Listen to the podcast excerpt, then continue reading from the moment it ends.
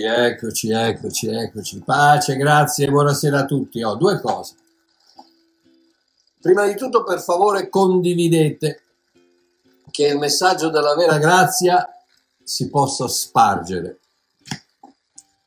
Se state guardando su YouTube, registratevi e commentate, grazie.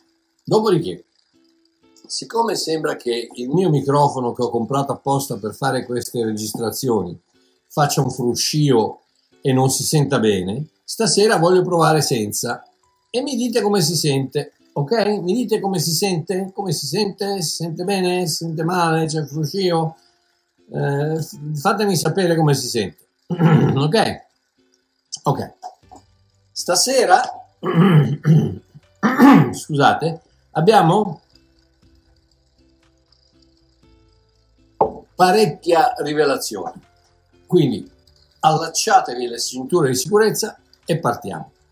Ok? Oh. Anche se ogni volta ripeto quasi sempre le stesse cose per quanto riguarda il tema di questa serie, tutto è compiuto, le preghiere a Mandela, e ci saranno ancora sei o sette puntate, vorrei ricapitolare nuovamente ciò che ho detto diverse volte, in quanto c'è un enorme bisogno nella Chiesa di oggi di comprendere questo concetto al 100%. E spesso, tristemente, questo non avviene. Oh sì, parliamo di grazia, di perdono e di salvezza, ma quando si arriva alla realtà eterna di queste cose, al toccare con mano il tutto è compiuto della croce, eh no. Dio è grazia, eh, ma è anche giustizia. Sì che Dio ti perdona, ma se pecchi volontariamente non ti perdona più. Cosa? Una, una, volta salvato, sempre salvato. Anatema, anatema, anatema, arrogo, arrogo, arrogo. Siamo stati così condizionati da anni, decenni, e eh sì, fatemelo dire, secoli di indottrinamento sbagliato, che per poterne uscire bisogna ripetere e ripetere e ripetere tante, tantissime volte la stessa cosa.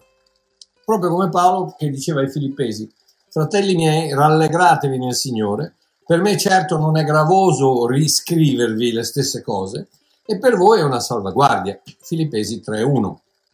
Oh, la, nuova rice- la nuova riveduta traduce asfales, salvaguardia, con garanzia di sicurezza. Perché ripetere queste cose, ripetere gli stessi concetti di nuovo, di nuovo, di nuovo, dovrebbe essere una salvaguardia, una garanzia di sicurezza?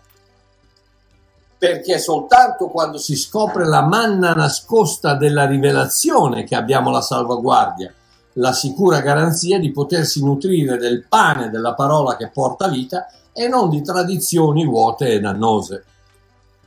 2 Pietro 1,19 dice noi abbiamo anche la parola profetica più certa, affidabile ora più che mai tutto, che tutto è compiuto, a cui fate bene a porgere attenzione. Quindi Pietro sta dicendo, abbiamo la parola profetica, i, i profeti che hanno, che hanno, parlato, che hanno detto, che hanno, hanno, ci hanno dato la Bibbia fino adesso, eh, adesso è ancora più certa, ancora più attendibile perché tutto è compiuto, tutto quello che hanno detto è compiuto. E Pietro poi dice, a cui fate bene por, porgere attenzione come a una lampada che splende in un luogo oscuro quindi c'è questo luogo oscuro e questa lampada della luce, di, delle, delle, parole profetiche che, che, che, i profeti hanno detto precedentemente. La parola è una lampada, ok? A cui fate bene porge come una lampada in un luogo oscuro finché, finché quando? Finché spunta il giorno e la lampada non hai più bisogno, spunta il giorno e pam, c'è la rivelazione. E la stella mattutina, interessante, una traduzione, che è un po', un po', un po libera, stella mattutina, perché la, la, parola, la parola greca originale è fosforos. Fos che vuol dire luce e fero che vuol dire portare, quindi fosforos vuol dire portatore di luce. Chi porta la luce? La rivelazione. Quindi quello che Pietro sta dicendo è c'è questa lampada della Bibbia, della, della scrittura, della lettera, che splende indubbiamente. Ma a un certo momento si, si, alza, si alza il sole, pum, e ti porta la luce, ti porta, ti porta lo splendore della giornata e non hai più bisogno della lampada perché adesso si è accesa la, la rivelazione. Finché la stella mattutina il portatore di luce, la rivelazione, sorga nei vostri cuori. Quindi prendiamo la rivelazione della grazia. Ok? Oh, la maggior parte dei cristiani che conosco mi parlano di grazia, grazia, grazia. Ma quando cerco di spiegargli l'irreversibilità della salvezza e del perdono divino, eh, fanno subito marcia indietro. Se cerco di spiegargli la realtà dell'amore di Dio agape, amore incondizionato, io posso chiedere a qualsiasi cristiano cos'è agape? È l'amore incondizionato, l'amore di Dio, l'amore senza condizioni. Non importa come ti comporti, non importa cosa fai. Eh no, No, no, è incondizionato, ma fino a un certo punto, no, non importa. Allora non è incondizionato, allora è condizionato. Quindi agape non è più agape, ma è fileo, perché fileo è amore condizionato a come ti comporti. No, no, Dio è agape, allora agape è incondizionato, non ha condizioni. Agape è l'amore che non richiede niente in, in cambio, quindi anche se ti comporti male, Dio ti ama lo stesso. Eh no, Marchio, ma no, ma allora, allora possiamo fare quello che vogliamo. Ah, facetemi piacere il momento che io gli dico eh, eh l'irreversibilità, l'enormità del, del, del, concetto di agape che è incondizionato, mi dicono subito, eh ma così si va a finire nella ipergrazia. E io dico alleluia. Una grazia iper, super, extra, al di sopra di qualunque aspettativa, inesauribile, inattaccabile, la vera grazia. Gesù Cristo, solo Gesù, 100% Gesù, senza diluenti, additivi o coloranti aggiunti. Ta-da! Mi guardano come se avessi tre nasi e parlassi eschimese.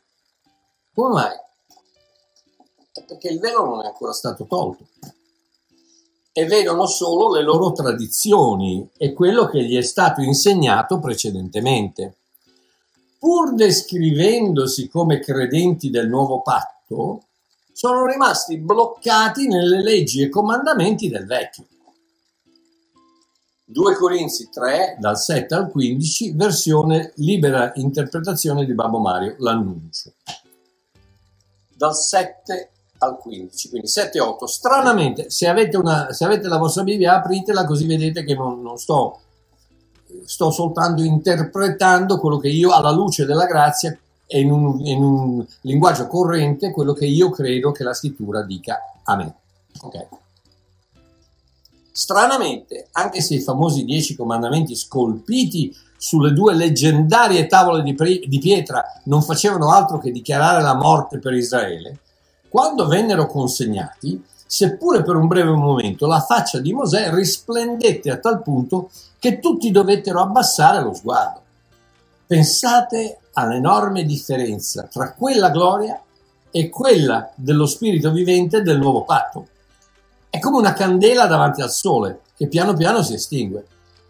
Dal 9 all'11. Cosa trasmetteva il vecchio patto? Condanna. Eppure in un certo senso a quei tempi era pur sempre un dispensatore di gloria. Adesso fermatevi a considerare il ministero del nuovo patto nello spirito di Dio. Cosa dispensa? Cosa dispensa? Giustizia, se il primo arrivava a una luminosità diciamo di 5, il secondo raggiunge i 500.000. Non solo, ma il primo era transitorio e temporaneo, il secondo è per sempre. Un attimo a confronto con l'eternità. Ecco la differenza. Dal 12 al 15. Visto che sia il sole che l'eternità, a differenza della candela e dell'attimo, sono qui per sempre, la nostra speranza e certezza nel cuore ci entusiasma a tal punto che non abbiamo più bisogno di veli. A capo scoperto annunciamo il nuovo patto in Cristo. Non come Mosè che teneva Israele in sospeso con la sua faccia velata, sperando che non si accorgessero che la luce si stava spegnendo e che non avrebbero mai potuto assicurare il loro posto alla presenza di colui che è perfetto. Stranamente, sembra che ben poco sia cambiato. Israele e il mondo stanno ancora cercando la luce della rivelazione sotto il velo. Non si rendono conto che l'unico a poterla accendere è Cristo. È solo quando si accorgeranno una volta per tutte che sotto il velo non c'è più niente e volgeranno la loro attenzione a Cristo che la luce tornerà a risplendere e tutto diverrà chiaro. ecco perché mi sorbisco tutti gli insulti e le pietrate e gli anatemi vari, perché mi rendo conto che nella maggior parte dei credenti il velo non è stato ancora tolto e vedono tutto attraverso i parametri del Vecchio Testamento. Ed ecco perché continuo a parlare della grazia, infinitamente grazia, meravigliosa grazia. Lo ripeterò fino al mio ultimo respiro. Tutto è compiuto. Amen. Ok, adesso vediamo se come antipasto alla preghiera di oggi, preghiera che non ha bisogno di essere pregata, riesco a farvi gustare un po' di questa manna nascosta della parola di Dio. Andiamo agli inizi, subito dopo la caduta dell'uomo, appena dopo il classico scaricabarile di Adamo. No, non io, la donna che tu mi hai dato è stata lei. Ok, vediamo. Genesi 3, 21. Poi l'Eterno Dio fece ad Adamo e a sua moglie delle tuniche di pelle. Ok. Ketonef. Ketonef proprio come un tuniche di pelle, proprio come quella di Gesù, che i soldati si sono spartita. Vi ricordate che hanno non si sono spartiti. Vi ricordate che si sono spartiti le, le, le, vesti di fuori, ma la tunica di sotto è rimasta perché era, era è bellissimo, è una rivelazione meravigliosa. Comunque quella tunica era stata cucita dall'alto dice in, un, in, un, in, una sola, in, una, in, una, sola, tunica, ma la parola è anoten dall'alto, era stata cucita dall'alto. In altre parole, quello che copriva Cristo gli era stato dato dall'altro, gli era stato disceso dall'altro. Proprio è, è quella tunica che copriva Cristo, è proprio quella che ha coperto che ha coperto Adamo ed Eva e li vestì. Qui stiamo parlando dell'unica base del perdono, il sangue. Vi rendete conto che Dio per fare per dargli delle, una tunica di pelle, per fargli un, una, una tunica di pelle, ha dovuto uccidere un animale. Ci sarebbero ore per parlare di questo, ma basti dire che in Apocalisse 13:8 c'è un agnello che è stato ucciso fino alla fondazione del mondo. Fondazione, catabalè, prima gettata, prima, quando, quando, fai una costruzione, beh, fai la prima gettata, si chiama catabalè, prima gettata, quindi cos'è? È l'inizio è la partenza. Quindi prima dell'inizio del mondo c'è stato un agnello che è stato ucciso. Metti l'agnello che è stato ucciso prima dell'inizio del mondo, quindi mentre ancora erano nel, nel giardino dell'Eden, perché il tempo è cominciato a scattare quando, ha, quando sono usciti dal, dall'Eden, quel, nel, nell'Eden erano ancora nell'eternità, quindi il tempo in una dimensione eterna. Il tempo è partito quando sono usciti dall'Eden ed è per quello che sono incominciati a invecchiare e poi eventualmente sono morti. Ecco perché Dio gli ha detto il momento che mangi di questo frutto morirai. Perché? Perché partirà il tempo, incomincerà, ok, uscirai da questa dimensione eterna. Quindi dalla prima gettata, dalla fondazione del mondo, questo agnello è stato ucciso. E chi l'ha ucciso? Dio. Dio ha ucciso questo agnello e ha fatto delle tuniche. Quindi vi immaginate la tunica ancora, ancora bagnata del sangue dell'agnello che è andata a coprire il peccato di Adamo ed Eva. Gloria a Dio, ragazzi, se questa non è un'ombra meravigliosa del sangue di Cristo di Gesù sulla croce con la sua tunica. Oh, e prima della, prima della fuoriuscita del giardino, Genesi 3:23, che dice appunto, dice prima della fuoriuscita dal giardino, immaginate la pelle ancora sanguinante dell'agnello con la quale Dio copre Adamo ed Eva. Proprio come, come Dio copre ognuno di noi che lo accetta con il sangue di Cristo. Versetto 22. E l'Eterno disse, Dio disse, ecco, l'uomo è divenuto come uno di noi. Come uno di noi. Traduzione un po', un po', un po', poverella, perché la parola originale, la parola è Had, e se mi, se mi avete mai sentito parlare del, dell'unità di Dio, dell'accordo di Dio, dell'armonia di Dio, mi avete sentito parlare di questa parola, Echad, che vuol dire, che vuol dire unità, vuol dire armonia, vuol dire accordo, vuol dire, vuol dire ehm, uniformità, uguaglianza, un qualcosa che è insieme, un qualcosa che è uguale. Ecco, l'uomo è diventato uguale a noi, è diventato Echad con noi, proprio come la preghiera di, di, di Israele che dice Shema o Israele, il Signore Dio tuo è uno, non è uno nel senso di uno, ma è uno nel senso di uno, un, unito, eh, armonioso, eh, in, in, in, in, armonia con, con, con, se stesso. Ecco perché noi non crediamo in un Dio, in un Dio um, triuno, ma tre, sì, in, in tre in uno, ma eh, rimane sempre un, un, Dio, un'unità che è uno, i tre insieme fanno, non, non riusciamo a capire, non, è, un, è, una cosa che va al di là nostro, del nostro cervellino fonda, formato tic-tac, ma, ma, ma è, è, è, contenuto in questa parola echad, quando Dio dice se non stiamo attenti, adesso questo qui è diventato come uno di noi, uguale a noi, perché? Perché conosce il bene e il male. E perché è così importante questa definizione? Perché è così importante questa definizione che dice perché conosce il bene e il male? Perché la conoscenza del bene e del male è la base di tutta la legge. E solo un Dio giusto può differenziare il vero bene dal, dal male. Solo un Dio giusto può dichiarare la legge. L'uomo non può. Stai a sentire. Il momento, tu, Dio dice, Adamo, uomo, il momento che non mangerai questo frutto della conoscenza del bene e del male, incomincerai a morire. E tu vedi oggi come il nostro mondo è arrivato a un punto dove non so ancora per quanti anni potremo andare avanti perché è completamente impazzito. È completamente sottosopra, è completamente impazzito. Perché? Perché l'uomo ha incominciato a creare il suo bene e il suo male. Ha incominciato a, a mangiare del frutto della conoscenza del bene e del male che cos'è la conoscenza del bene e del male? È la legge. Cos'è che ti dice questo è giusto e quello sbagliato, questo è legale, questo non è legale, questo è bene, questo è male? La legge. La legge che ti dice questo non lo puoi fare, quello lo puoi fare. Ok? Quindi il momento che l'uomo mangia di questo frutto e decide lui di decidere cosa è bene e cosa è male, crolla tutto. Nel morire morirai. Questo è quello che l'ebraico, l'ebraico originale dice. Nel morire morirai. Quindi c'è un nel morire istantaneamente morirai.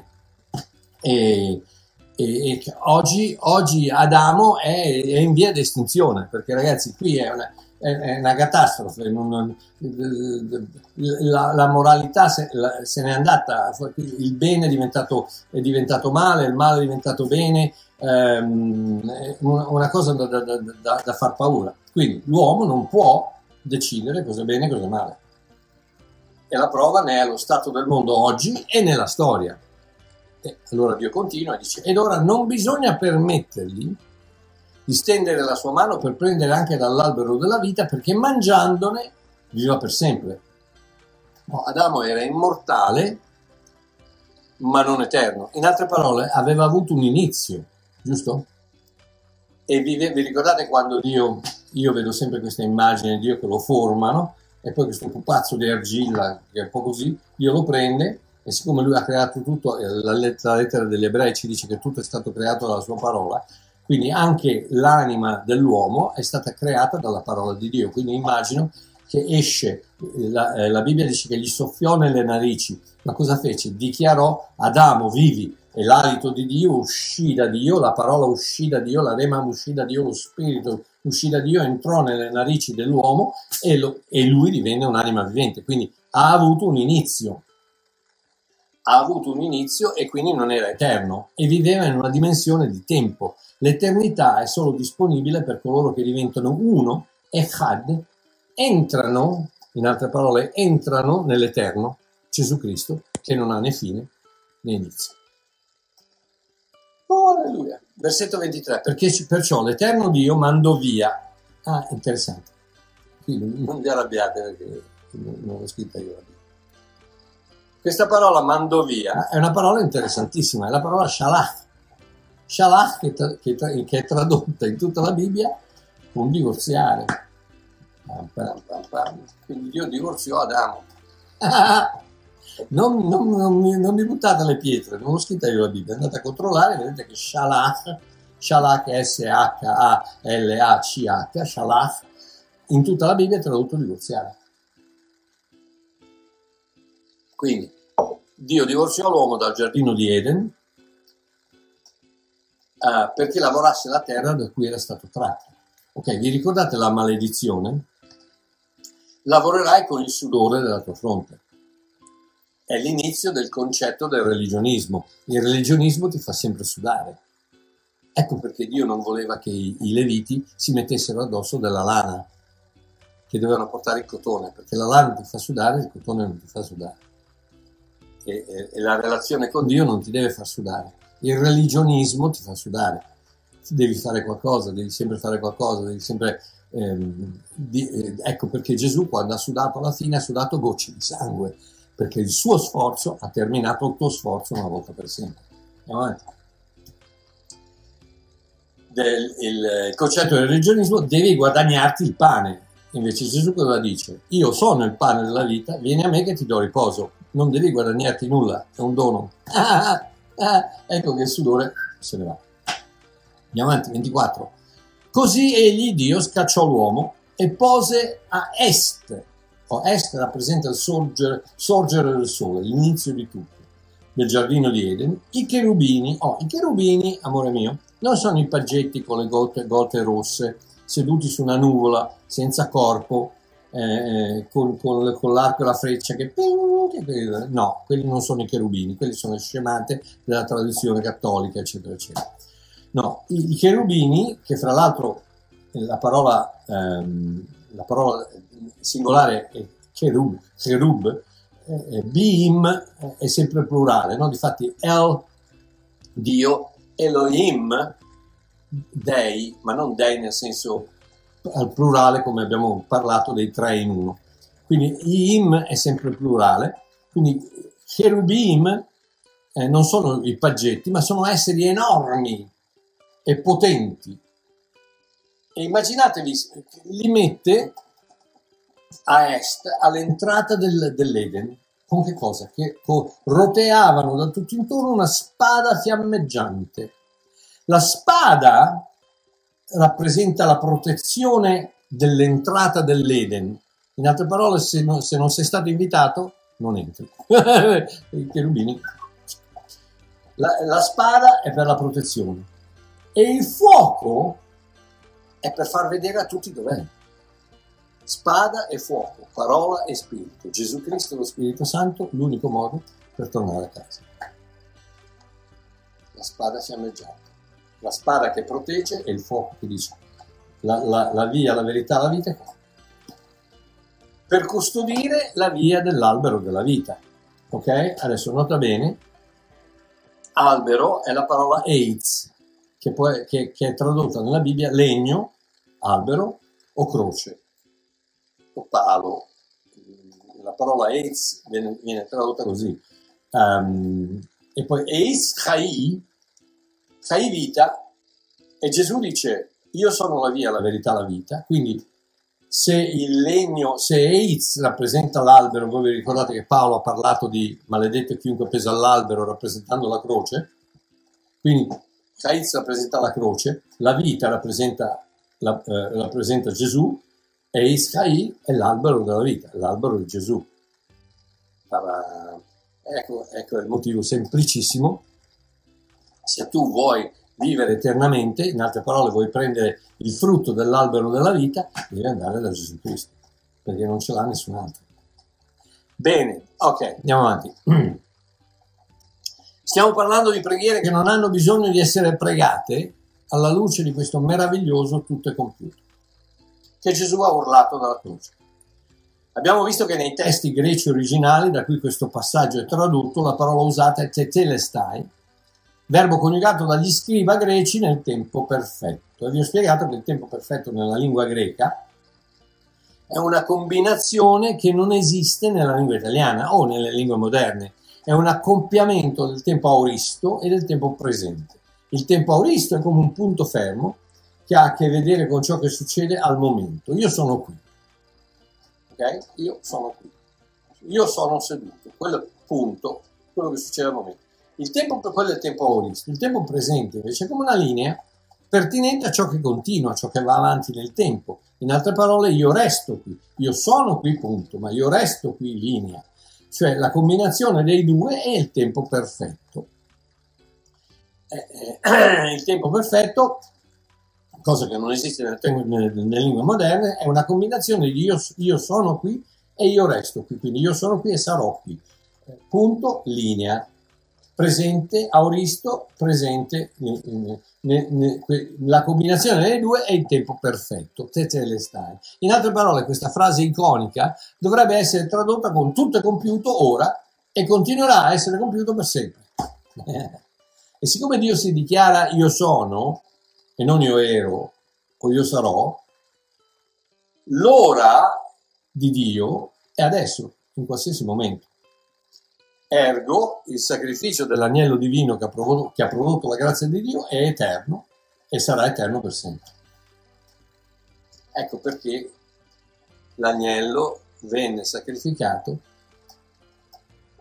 prima catabolle, prima della gettata, prima dell'inizio del mondo. Quindi la grazia è sempre stata disponibile all'uomo dall'inizio dei tempi. Tutto quello che dovevi fare e dovevi credere nella grazia di Dio, cosa che purtroppo quando Dio ha chiesto ad Adamo, Adamo ha fatto il, famoso scaricabarile, non sono io, è la, è la donna, è il serpente. Ok, meravigliosa rivelazione della totale e assoluta completezza dell'opera della croce. Oh, il modo forse migliore di rappresentare questo concetto è l'espressione una volta per sempre. Questo concetto di io sono e resto, tutto è compiuto e sarà per sempre compiuto, è l'espressione una volta per sempre, che troviamo ripetutamente nella scrittura ed in particolare in Ebrei 10.10, che dice, per mezzo di questa volontà la volontà del padre di sacrificare il figlio per la salvezza dell'uomo è Itzkai, come vi ho spiegato prima, noi siamo santificati mediante l'opera, l'offerta del corpo di Gesù Cristo fatta una volta per sempre. E nuovamente fatemi, fatemi sottolineare il fatto che dice che non dice noi saremo santificati se ci comportiamo bene, se, con, se continuiamo a lavorare, se, se, se eh, cooperiamo alla nostra santificazione, se eccetera. No, no, dice noi siamo santificati mediante l'offerta, quando è stata l'offerta sulla croce. Quindi dalla croce siamo, tutti noi credenti, siamo stati santificati e siamo santificati una volta, appunto, per sempre. Auristo? Presente. Perfetto. Quindi, alla luce di questo fatto compiuto, finito, nulla da aggiungere, portato a termine, completato per sempre il sacrificio eterno, consideriamo alcune preghiere a vanvera che non hanno bisogno di essere pregate. Stasera la quarta parte. Oh, due domeniche fa ho parlato di Signore resta con noi. Eh, come vi ho detto, ha detto non vi lascerò mai, quindi se tu gli dici resta con noi, come lì non ti credo, sei un bugiardo perché hai detto che non mi avresti lasciato, ma io ti chiedo di non lasciarmi. Gesù ti diceva, guarda che io ti ho detto, ti ho promesso che non ti lascio, sì, ma non mi lasciare. Mercoledì scorso ho parlato invece del Signore, perdonami.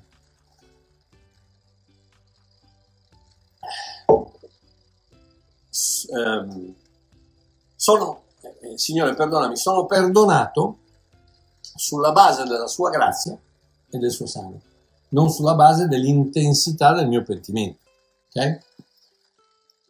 Domenica scorsa Signore, fai sì che mio marito non faccia quello che ha detto di voler fare. Signore, fai sì, in altre parole, Signore, fai cambiare idea a queste persone. Fai sì che mia moglie cambi in questo e quello. Fai sì che i miei figli non emigrino, non emigrino in Germania. Signore, fai sì che il mio capo ufficio mi dia lamento. Ogni volta che preghi così, di cercare di far cambiare idea a qualcuno, non fai preghiere, fai fatture. fai fatture. Oh, stasera vorrei parlare invece di Padre nostro che sei nei cieli, perdona le mie offese come io perdono quello, quelli che hanno offeso me. No! Oh, no, no! Non come io perdono, no! Non come io perdono gli altri, ma come lo fai tu? La famosa preghiera che il 99% dei cristiani pregano e hanno pregato per secoli il Padre nostro, contrariamente a quanto questo 99% dei cristiani crede, non è una preghiera che Gesù ha insegnato ai credenti del Nuovo Testamento come strumento per ottenere il perdono da Dio. Mi sembra di aver più che ampiamente dimostrato che senza il versamento di sangue non c'è il perdono dei peccati. Ebrei 9, 22. Quindi il perdono avviene soltanto attraverso il versamento di sangue. Ebrei 99, 22. No, il Padre nostro è un modo di pregare che Gesù ha presentato al popolo di Israele da rabbino sotto la legge del Vecchio Testamento per incoraggiarli a perdonarsi gli uni con gli altri. In effetti Gesù precede questa preghiera con una frase molto significativa. No, Marchiò, lui l'ha data a tutti noi, il Padre nostro appartiene a tutti. Eh no, sta a sentire, leggi la Bibbia, leggi, non, non stare a sentire quello che dice il prete o il, o il pastore. No, no, non tutti i pastori. Sapete, e non tutti i preti. Capite quello che sto dicendo, no? Leggi la Bibbia, versetto 7 dice, ora nel pregare, Gesù dice, nel pregare non usate inutili ripetizioni come fanno i pagani. Parola greca, parola greca etnikos. Etnikos vuol dire straniero, in altre parole non giudeo. Quindi cosa, Gesù cosa sta dicendo? Voi giudei non fate come fanno i non giudei. Quindi a chi sta parlando? Sta parlando ai giudei, non ai non giudei. Noi, non sta parlando a noi, sta parlando a loro, a Israele perché dice ora nel pregare non usate un'inutile ripetizione come fanno gli etnicos, gli stranieri, perché essi pensano di essere esauditi per il gran numero delle loro parole. E amore mio, è esattamente quello che succede ancora oggi, che fanno tutti i cristiani, ripetono a pappagallo le parole di una litania. Lasciamo perdere i cattolici, che qui ragazzi, quella è tutta, è tutta un'altra, è tutto un altro cassetto lì ci sono tutti i coltelli che non tagliano. Mamma mia ragazzi, eh. il rosario, no? I greci lo stesso, con il rosario, anche i musulmani hanno il cosino che fanno le loro preghiere. E Gesù dice: Non lo fate, non pensate di essere, che Dio vi ascolta per il ripetere delle vostre preghiere. Eppure noi tranquillamente continuiamo a pregare il Padre nostro e le litanie, eccetera. Ma Mario Gesù stesso dice che se non perdoniamo gli altri, il Padre non perdonerà noi. Ah, ovvero. Ok, prima di tutto voglio augurarti tanta buona fortuna se veramente pensi che sia una cosa saggia chiedere a Dio di giudicarti con lo stesso metro con il quale tu giudichi gli altri. Pensaci prima di pregare, pensaci prima di chiedere a Dio, ok Dio, voglio che tu, mi, voglio che tu perdoni me come io perdono e ho perdonato gli altri.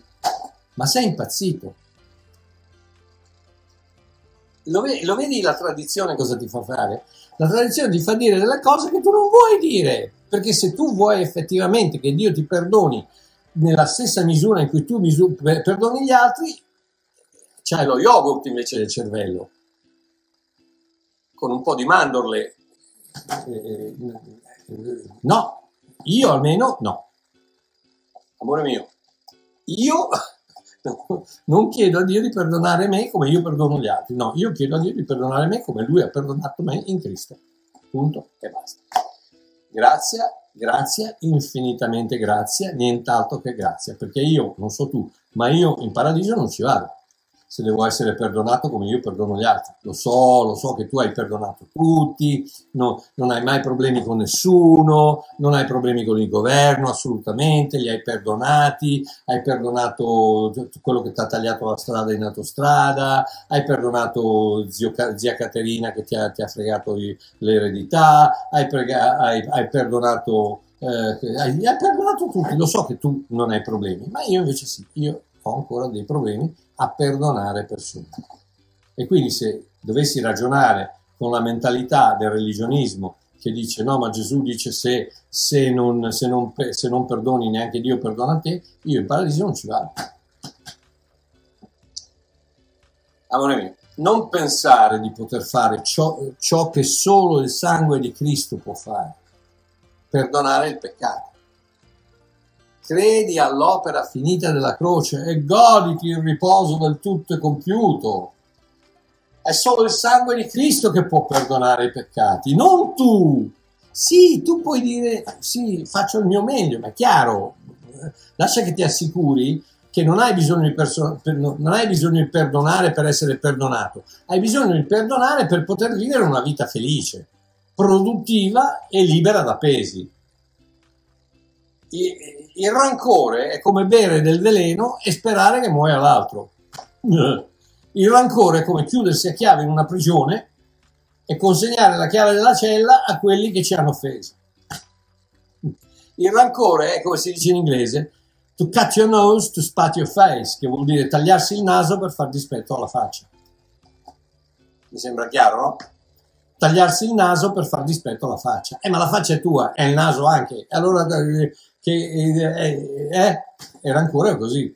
Portare rancore è letale, sbagliato, controproducente, idiota, è in un certo senso peccato. Peccato che è perdonato per sempre attraverso il sangue di Gesù Cristo, ma pur sempre peccato. Romani 14, 23, Paolo dice tutto ciò che non viene da fede è peccato. Il vero credente, non quello che si beve tutto quello che il religionismo gli dà da bere, il vero credente non deve pensare che il suo perdono è basato su qualcosa che in un modo o nell'altro lui deve produrre. No, il perdono, il vero perdono, è basato unicamente, totalmente e eternamente sul tutto è compiuto ottenuto da Gesù sulla croce. Ecco perché Paolo dice agli Efesini statemi a sentire, leggete la Bibbia, non state a ascoltare Mario Marchiò, state legge, sentite la Bibbia eh, e vedete che differenza c'è fra Gesù che dice agli ebrei se non perdonate Dio non vi perdona, a quello che Paolo dice agli Efesini, Efesini greci, quindi eh, etnicos, quindi non non, non giudei, quindi pagani, quindi gentili, state a sentire cosa gli dice. Siate invece benigni e misericordiosi gli uni verso gli altri, perdonandovi a vicenda, e poi non dice perché se non perdonate anche Dio non vi perdona, ma dice perdonandovi a vicenda come, a vicenda, come anche Dio vi ha perdonato in Cristo. Voce del verbo vi ha perdonato non vi perdonerà, se, se non perdonate non vi perdona, no, come, come, Dio vi ha perdonato in Cristo. E giusto, per, giusto per, per sottolineare la cosa, la ripete ai Colossesi, in Colossesi 3:13.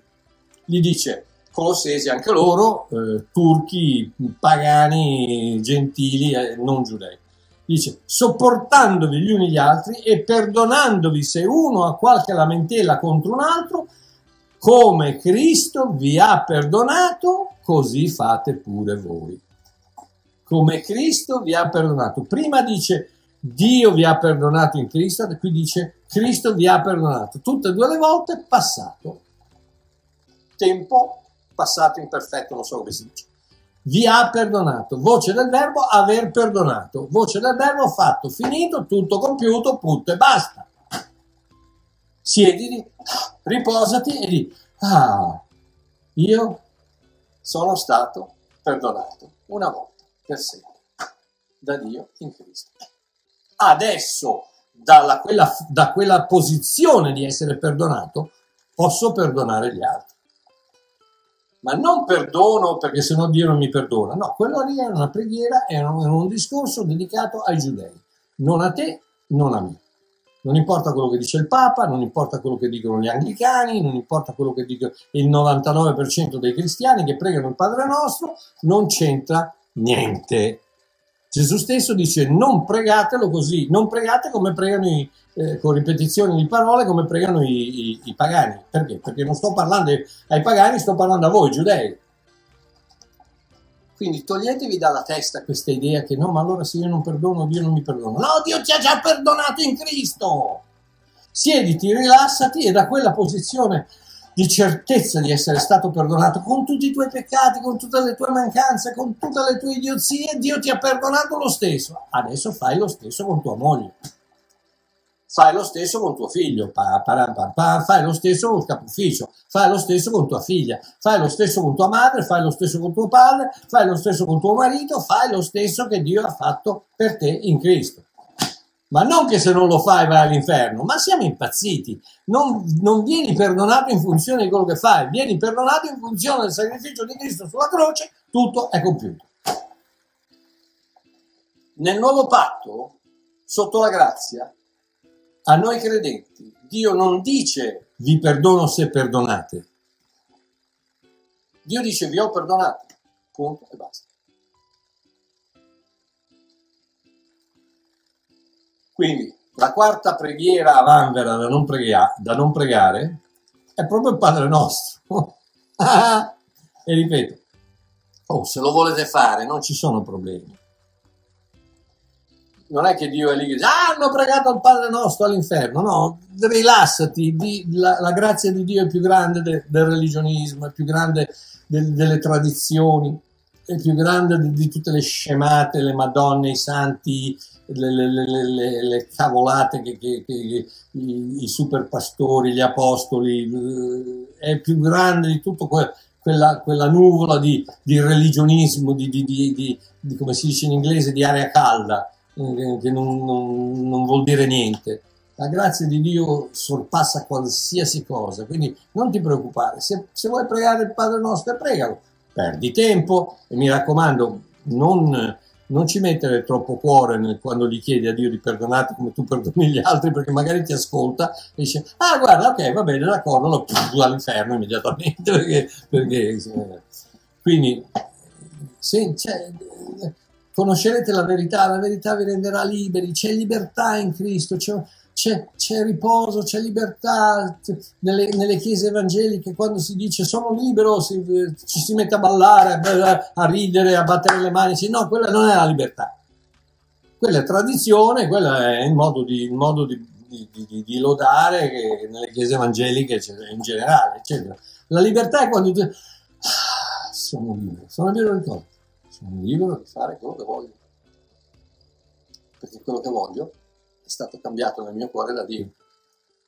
Provaci, provaci, hai provato con la legge, adesso prova con la grazia, perché la legge non ha funzionato. Sei ancora amaro, sei ancora triste, sei ancora depresso, sei ancora fallito, perché ancora stai facendo gli stessi peccati che facevi prima di essere, di essere nato di nuovo. Prova, prova a sederti un attimino a dire, ok, an- mentre sto guardando questa cosa che non dovrei guardare, questo sito che non dovrei guardare, Gesù Cristo è in me e mi ama. Voglio farti una dichiarazione. Nel momento che tu pecchi, non esci da Cristo, sei sempre in Cristo. Pecchi in Cristo, se sei un cristiano. Mamma mia ragazzi, sai, che pietrate che arrivano, sento, sento, i fischi che partono da tutto da Roma, da Palermo, da Napoli, e cia, cia, pa, pa, pa. Ragazzi, mi dispiace, ma dovete rendervi conto di una cosa, tutto è compiuto. Se tutto non fosse compiuto, allora io vi starei dicendo le scemate.